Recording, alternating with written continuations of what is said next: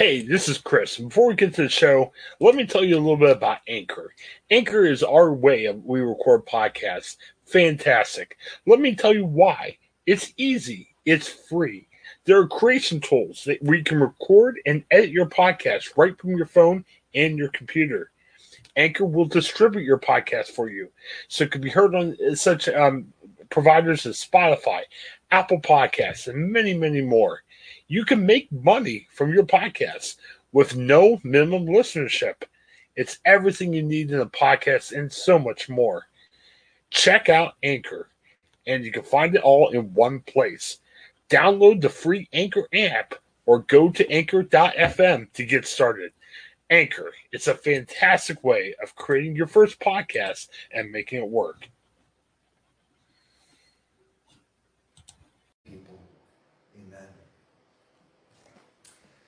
Does anybody like a parade? It, it, it kind of ebbs and flows. Uh, when you're a kid, obviously you love parades because it means free candy. Uh, sometimes it's not always the candy you want, but free candy is free candy.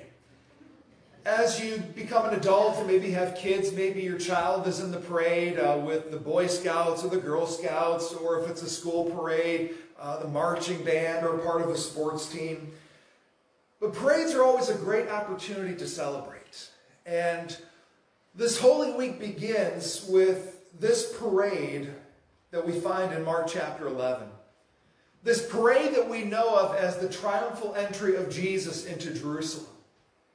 And as Jesus makes this entrance into Jerusalem, we understand the context here that for many of the Jewish people who believed that he was the Messiah, this was the moment this was the moment when the king was coming into his kingdom.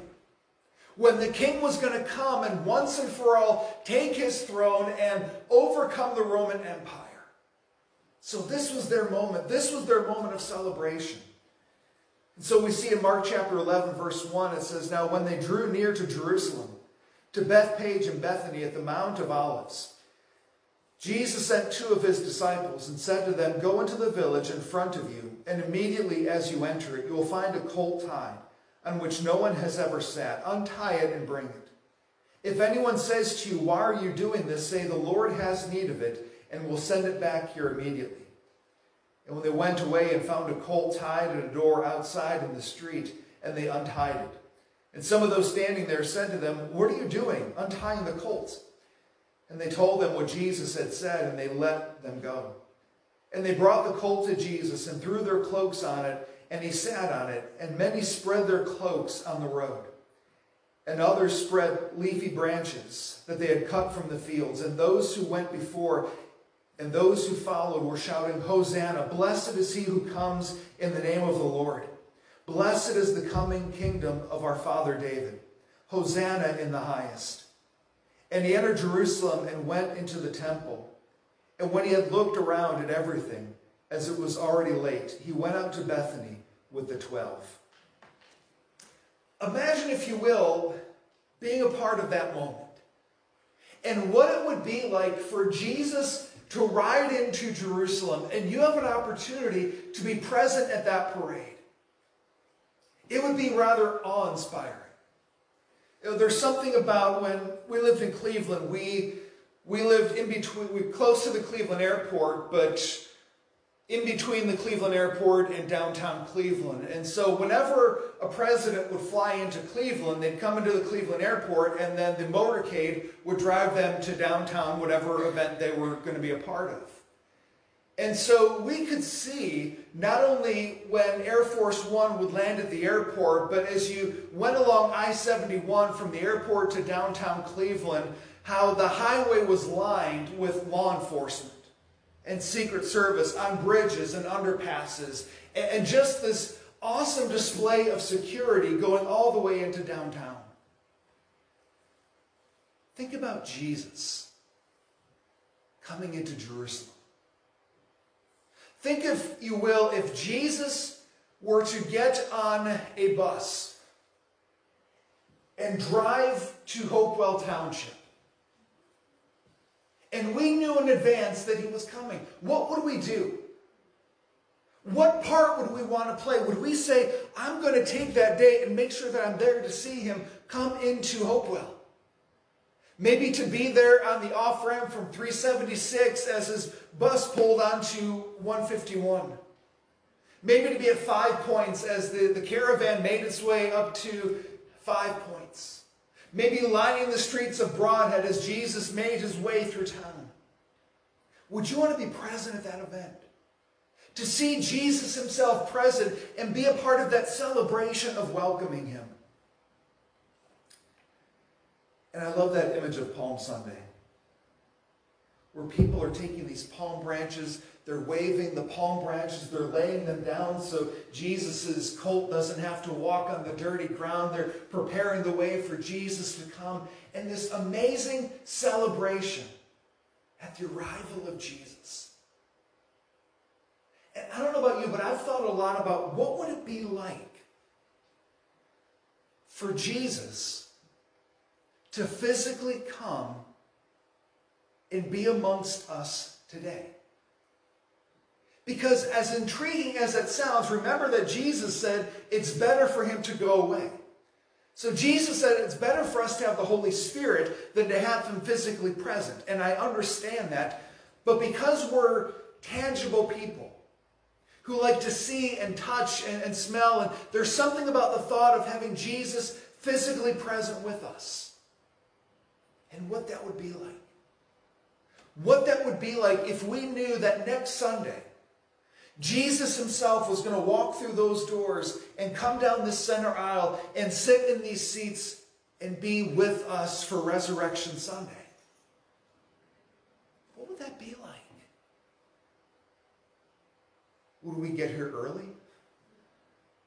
Would we be the first ones to leave?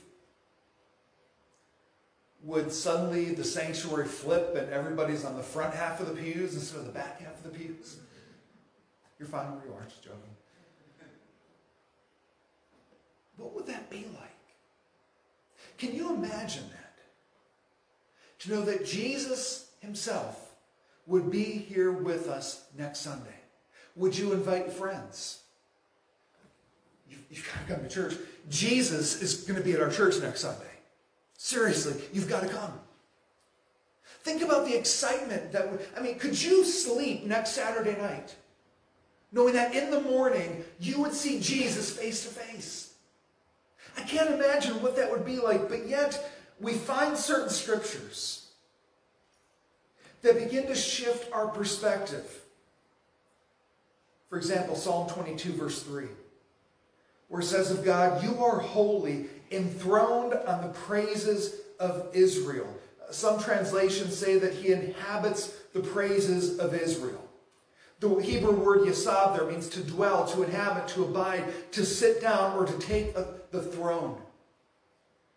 So, what God is saying here in Psalm 22 is that He dwells in the midst of, He takes His seat, He sits on His throne, He abides with the praises of His chosen people. In other words, even though in this world we're not going to have Jesus physically come and be here, we have the Holy Spirit, and because of our relationship with God through Christ, we are His chosen people. And when we worship Him, we give God a place to inhabit. We give God a place to dwell. The presence of God descends in the midst of a people who praise Him. Psalm 47, verse 8 where it says, God reigns over the nations, God sits on his holy throne. Isaiah chapter 6, verse 1 In the year that King Uzziah died, I saw the Lord sitting upon a throne, high and lifted up, and the train of his robe filled the temple. You notice what these verses are describing. They're describing God in heaven, seated upon his throne, and his glory consuming everything around him. Compare those verses to Psalm 22. If we take those verses, Psalm 47, that God reigns over the nation, sits on his holy throne, Isaiah 6 1, that the Lord is in heaven, sitting upon his throne, high and lifted up, the train of his robe fills the temple, the whole place is filled with his glory. That happens when we worship him. Spiritually, what we're doing here and what's happening in heaven suddenly merge together. And it's as if we are in heaven worshiping God. He's seated upon his throne. His glory fills this place. Revelation 4 2.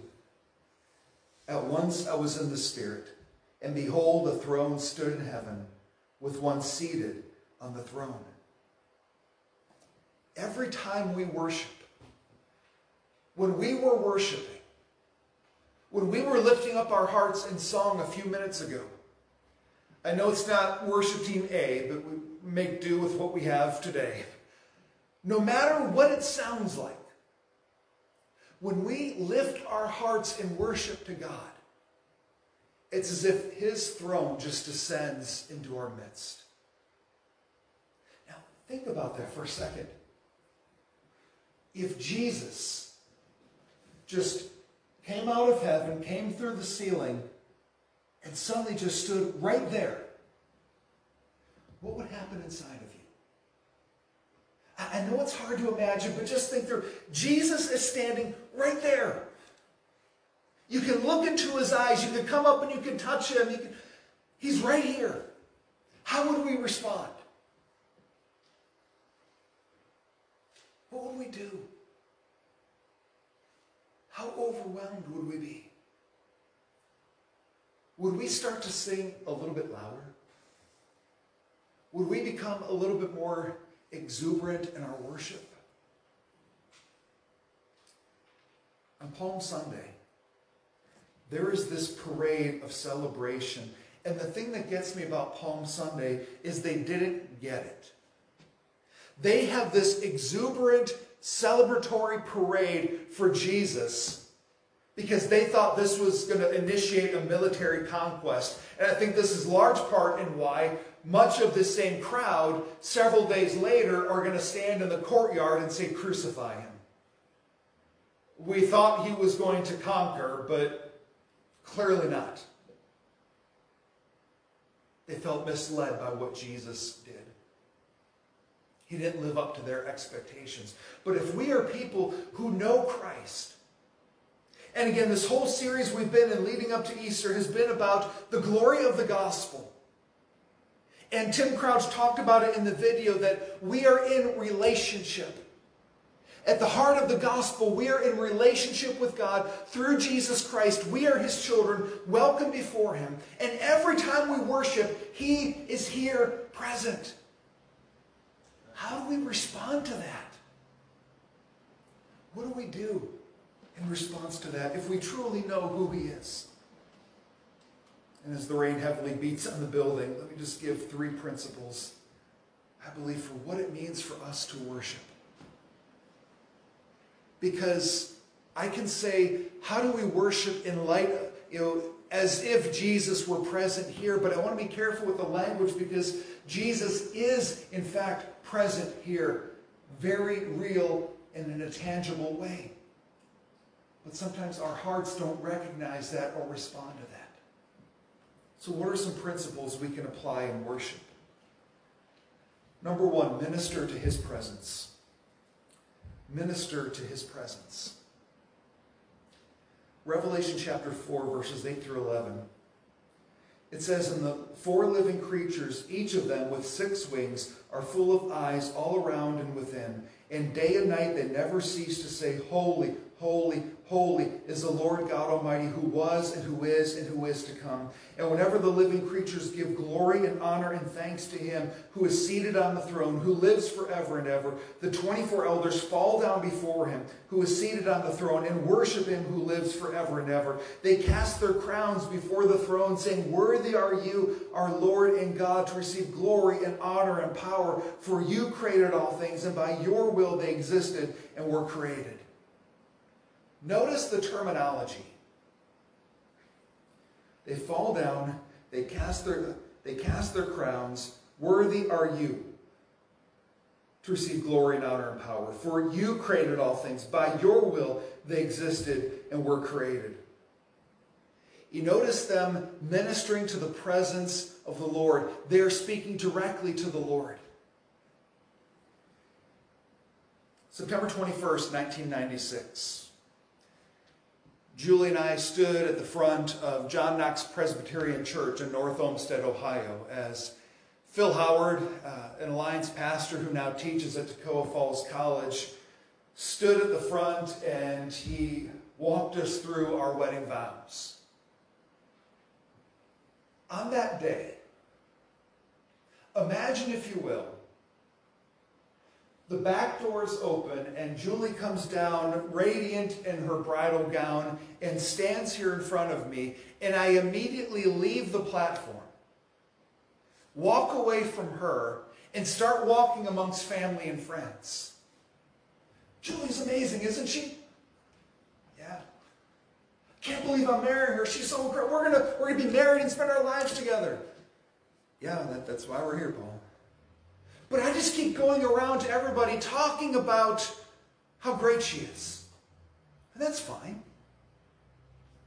But if I'm the one sitting there, and let's say this goes on for like 45 minutes, I'm just going from person to person, just talking about, you know, it's going to be so great. Married life will be so great. We can just be together every day, just spend our lives together, raise a family together. It's going to be wonderful. I'd be sitting there saying, not if you don't get yourself to the front of the church. Stop talking to us. She's waiting for you there. Go to her. And for me, and I'm not saying this has to be true for everybody, but a lot of times uh, when I'm thirsting for worship, and I turn on Christian radio, and there's a lot of great Christian songs. But a lot of them talk about maybe how great Jesus is or how great it is to live for Jesus, and that's wonderful. If Jesus was standing right here, no offense, but I wouldn't be running up to you guys saying, Isn't it awesome Jesus is here? Because if I were you, I would be, shut up, I'm trying to focus on him. So often in worship, we allow the focus to turn to ourselves. We like to remind ourselves, you know, it's great to know Jesus. It's, it's great to go to heaven someday. And all those things are true. But in worship, I want to minister to his presence, minister to him, celebrate him. Because if he was standing right there, I would come and fall at his feet and worship him. I wouldn't talk to everybody else about how great he is. I would tell him how great he is. I've noticed in my own spirit that there is a huge difference between singing about the Lord and singing to the Lord. And it's wonderful to sing about him. There's nothing wrong with that. We can't lose the focus on singing to Him, ministering to His presence, focusing on Him. Principle one, minister to His presence. Principle number two, create a wholehearted expression. Create a wholehearted expression. Notice what it says in Psalm chapter 9, verse 1. I will give thanks to the Lord with my whole heart. I will recount all of your wonderful deeds. We know that Scripture says to love the Lord your God with all your heart, all your soul, all your mind, and all your strength. And ever since the modern era, as Christians, we've taken that verse to just say, love the Lord your God with all your mind. Make it a very intellectual thing. And sometimes when it comes to worship, we let all the worship just be here. Not bald, but in our heads, in our minds. Worship just is here. We, we think theological thoughts about God, which are important. But the passage doesn't say, love the Lord your God with all your mind alone. It says, not only all your mind, but all your heart, all your soul, all your strength, everything you are everything within you.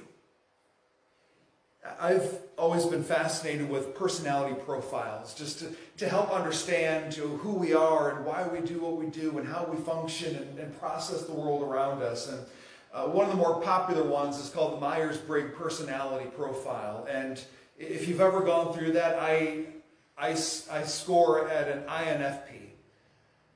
Uh, the major one there is I, which is introvert, which, which means that my world typically is internal.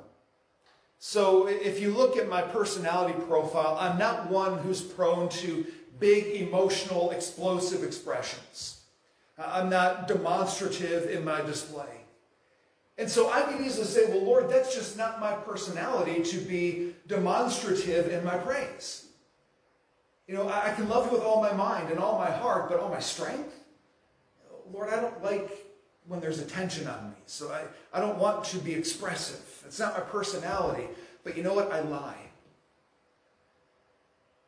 Because if I'm at PNC Park and it's the bottom of the ninth and the Pirates are down two to one and Ke'Bryan Hayes hits a home run to win the game, I won't sit in my seat and say, well, bravo, chap, that was very nice. Soccer, when a winning goal is, goal is scored, you know, Aaron and I love to go to soccer games, and, and when a goal is scored for our team, we scream and yell and hug and high five. That's not my personality.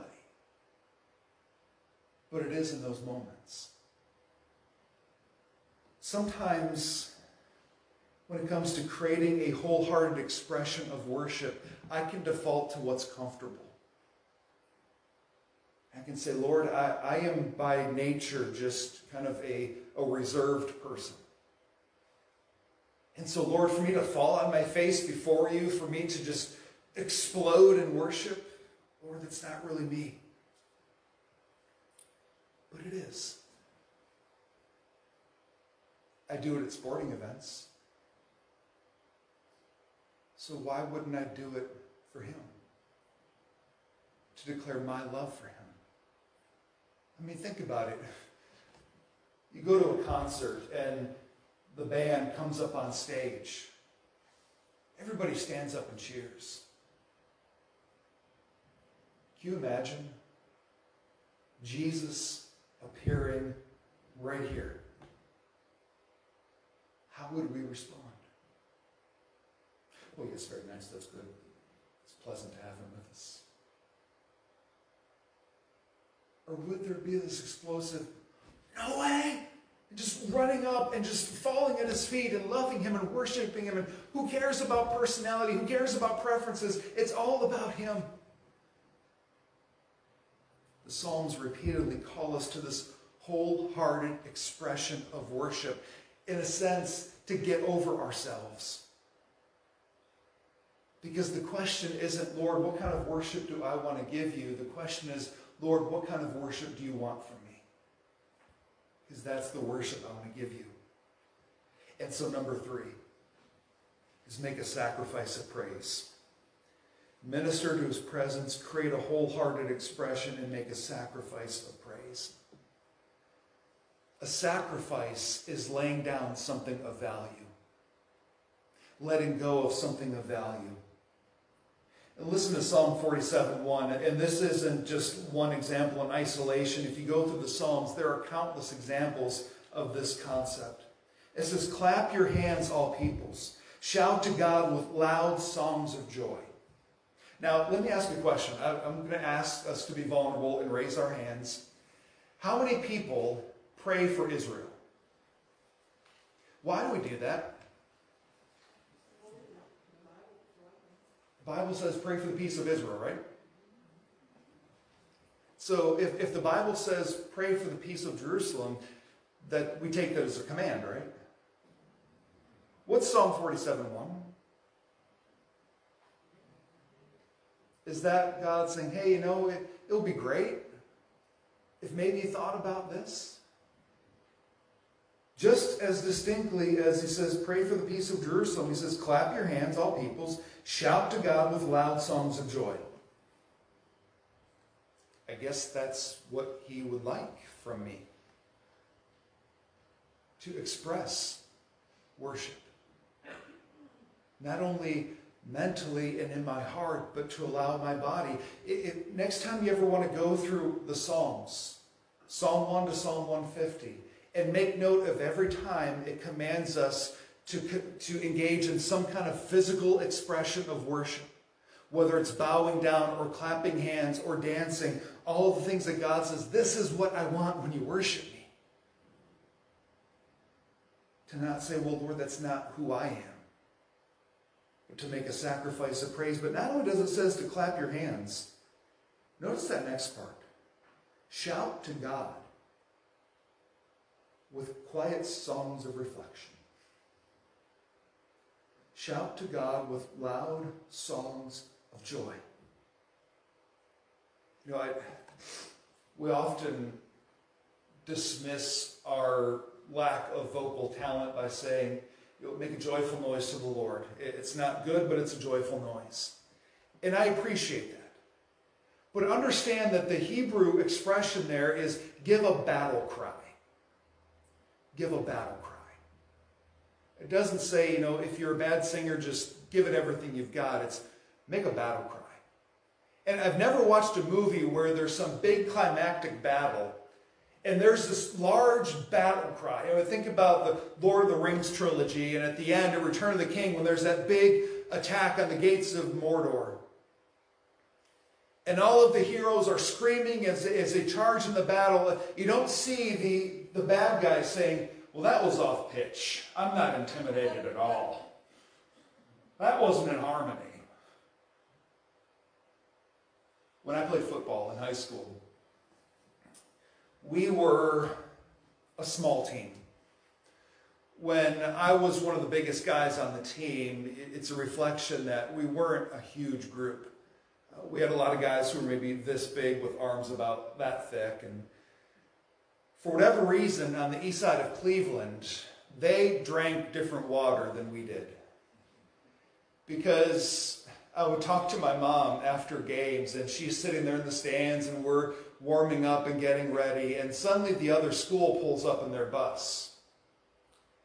And out of that bus come these behemoths. And they are grunting and they are chanting. And we are standing on the field and we turn to one another and say, We're dead. This is the concept that we see throughout the Old Testament. Where oftentimes the enemies of Israel, God would say, when you go to battle, put the, put the Levites up front, put the worship team up front. And the worship was so loud and so intense that the enemies of Israel got scared to death. Because they said, Whoa, we're in trouble. It wasn't about the size of the Israel army, it was the size of their praise the battle cry, the sacrifice of praise. I don't know about you, but I, when I think about being in heaven and spending eternity at the feet of Jesus, worshiping Him, and I try to imagine what's that going to be like? At first, I can't even fully comprehend. But I can only imagine, and not to hint at that song, but just to finally be free from the worry about what other people are thinking of me as I worship. To not worry about whether or not I sound like a dying elk when I sing. To not worry about out of shape arms growing weary from being lifted up. When I don't have to worry about an aching back, like, oh, just getting hard to stand, or aching knees that make it hard to kneel, and I am just completely free to worship. What that will be like. But there's no reason why today I can't step in that direction. To minister to his presence to create a wholehearted expression, to make a sacrifice of praise. Because if there can be this boisterous parade of celebration from people who didn't really understand who Jesus was, then as someone who truly knows Christ and belongs to him, what kind of worship should we bring to him then? Even, even if we don't see him physically right there, he inhabits the praises of his people. He dwells in the midst of our worship. And he is here. His presence is here. The question for us is do we acknowledge it? Do we allow ourselves to even be aware of it? Do we care? Are we willing to minister to his presence?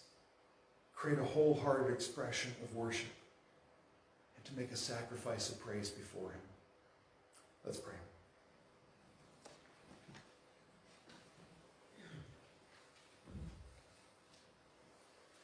Hi, I'm Jennifer Mooney. Welcome to what is our new Hope Interrupted podcast based on the work from our book, Hope Interrupted, that I co authored with my good friend Byron McCauley. Hey, Jennifer, you know, I'm looking forward to this podcast as much as I was look, looking forward to writing this book with you. We hope to interview some uh, high impact folks as well as have a little fun. We're going to cover stories of hope. To learn more about our podcast and our book, please visit www.hopeinterrupted.com.